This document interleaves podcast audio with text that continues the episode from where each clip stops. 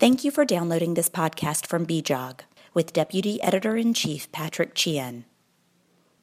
Within modern obstetrics, neonatal problems resulting from preterm delivery present a major burden on health service resources. For obstetricians, significant time can be spent liaising with the neonatal intensive care unit and organizing in utero transfers if there are no intensive care cots available at the local maternity unit. Extensive research has therefore focused on interventions to prevent this, including the use of progesterone, tocolysis, cervical cerclage, and pessaries. In this month's issue of BJOG, Jarde and colleagues reported an updated network meta-analysis of randomized control trials comparing the effectiveness of progesterone, cervical cerclage, and pessary for preventing preterm birth in high-risk women with either a previous history of preterm delivery, a shortened cervix, or other unidentified risk factors. The main advantage of this type of meta analysis is that it attempts to disentangle the effectiveness of each of these interventions relative to each other using direct or indirect comparisons rather than merely demonstrating a beneficial effect over no treatment or placebo.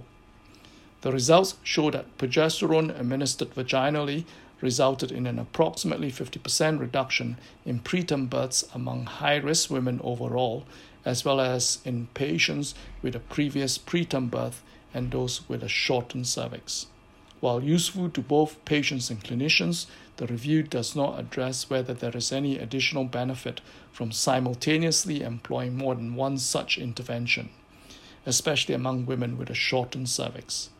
In the accompanying mini commentary, Shennan and Suff highlight that there's significant heterogeneity in the pool results for progesterone trials, and that the majority of these trials have been rated as being low or poor quality.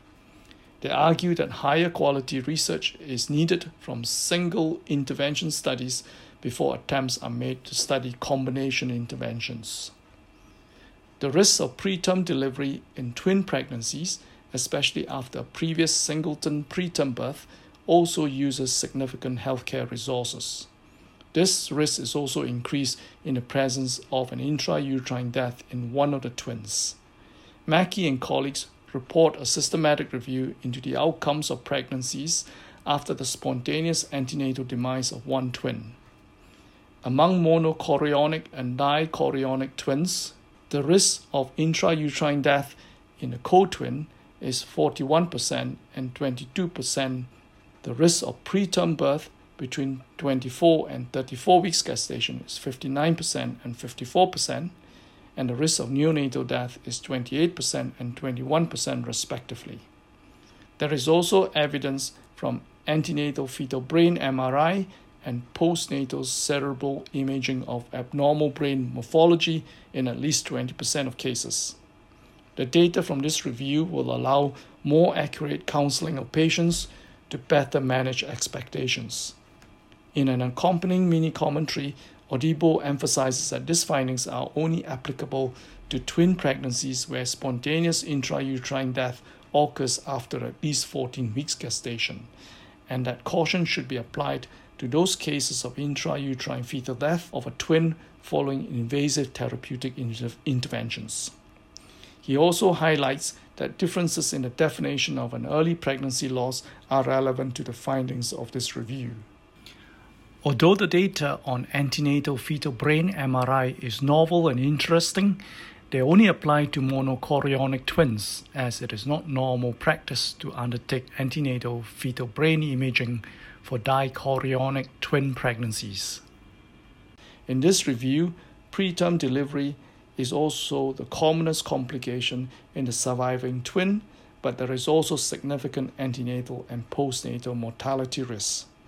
Therefore, it is imperative that measures such as single embryo transfer should be the standard of care in IVF and ICSI treatment for infertility in order to minimize the number of multiple pregnancies. Thank you very much for your attention. Thank you for listening to this podcast from BJOG. We have been reporting the best research in women's health since 1902. We are keen to hear your views. Tweet us at BJOG Tweets. You can find more podcasts at www.bjog.org.